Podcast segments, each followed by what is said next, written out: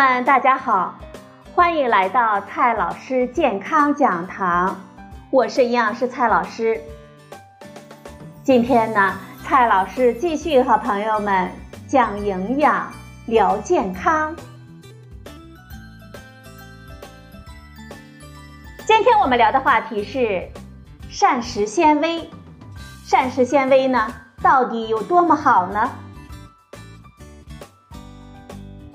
膳食纤维，想必啊大家并不陌生，但是你真的了解它吗？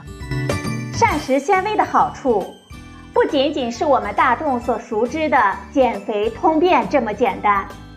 接下来呢，蔡老师就和大家一起揭开膳食纤维的神秘的面纱。膳食纤维的概念是在一九五三年。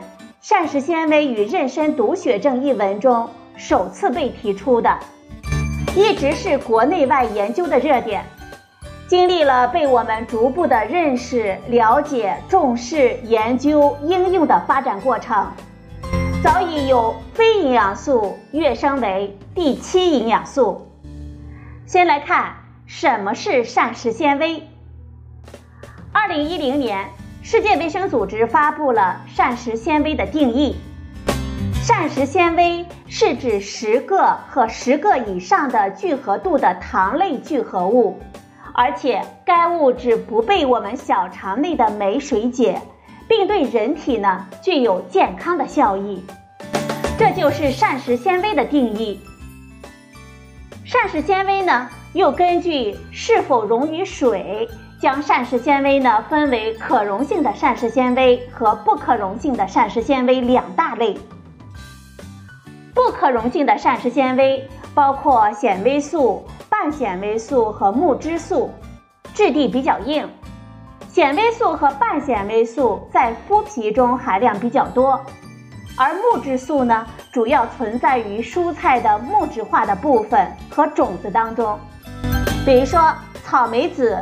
老化的胡萝卜和花茎甘蓝之中，可溶性膳食纤维呢，主要有果胶、树胶和粘胶，存在于自然界的非纤维性的物质中，在大肠中发酵。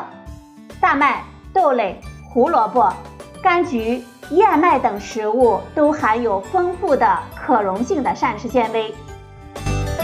膳食纤维对我们人体具有哪些健康的效益呢？第一点，膳食纤维呢可以调节我们肠道的微生态，改善我们大肠的功能，防治便秘，预防结肠癌和直肠癌。不溶性的膳食纤维可以促进肠道的蠕动，增加肠溶物的体积，减少粪便在肠道中停留的时间。从而有效的防治便秘、痔疮，这对直肠癌、结肠癌呢也有一定的预防作用。第二点，膳食纤维可以有效的控制我们的体重和减肥。膳食纤维，特别是可溶性的膳食纤维，可以减缓食物由我们的胃进入肠道的速度和吸水的作用。从而产生饱腹感，而减少能量的摄入，达到控制体重和减肥的作用。第三点，膳食纤维可以降低血糖，辅助治疗糖尿病。可溶性的膳食纤维可以减少小肠对糖的吸收，使血糖呢不致因为进食而快速的升高。第四点。膳食纤维可以降低血浆胆固醇，防治冠心病。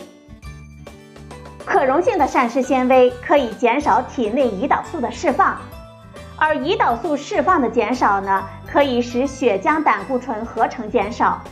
另外，可溶性膳食纤维在大肠中被肠道细菌代谢呢，分解产生一些短链的脂肪酸，也可以减弱肝内胆固醇的合成。不溶性的膳食纤维呢，可以通过与胆汁酸物理结合，防止将胆固醇回收到我们体内，同时增加胆汁酸的排泄，从而降低血液中总胆固醇和低密度脂蛋白胆固醇的水平。起到防治冠心病的作用。既然膳食纤维呢有这么多的好处，那么我们如何保证每天摄入足够的膳食纤维呢？中国营养学会建议我们正常成人每天摄入膳食纤维二十五克到三十克。我国居民的膳食纤维的摄入量远远的低于上述的推荐标准。二零一六版的《中国居民膳食指南》建议我们成年人呢每天摄入谷薯类二百五十克到四百克，其中全谷物和杂豆类五十克到一百五十克。薯类五十克到一百克，蔬菜类三百克到五百克，水果类两百克到三百五十克。如果大家按照上述的膳食指南推荐的谷薯类和蔬菜水果类来进食，便可以满足我们全天的膳食纤维的需求量了。比如说，我们吃五十克的燕麦，这些燕麦中呢含有膳食纤维五点三克。我们再吃一百克的红薯，一百克的红薯中呢含有膳食纤维二点二克，五十克的红豆含有膳食纤维四点一克，五百克的菠菜含有膳食纤维八点五克，一百克的苹果呢含有膳食纤维一点二克，我们再加上两百克的猕猴桃，含有膳食纤维五点二克。这样呢，我们全天摄入的膳食纤维的总量就有二十六点五克了。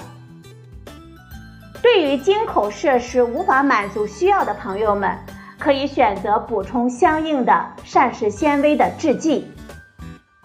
当然，虽然膳食纤维的好处是很多的，但是呢，并不是人人都适合。有些人群呢，需要限制膳食纤维的摄入，比如说。需要少渣膳食的消化道狭窄并有梗阻危险的患者，各种急慢性的肠炎、痢疾、伤寒、肠道肿瘤、肠道手术的前后、滞漏患者等等，全流质饮食过渡到软食或者是辅食的患者等等。好了，朋友们，今天呢，蔡老师和大家聊的话题是膳食纤维。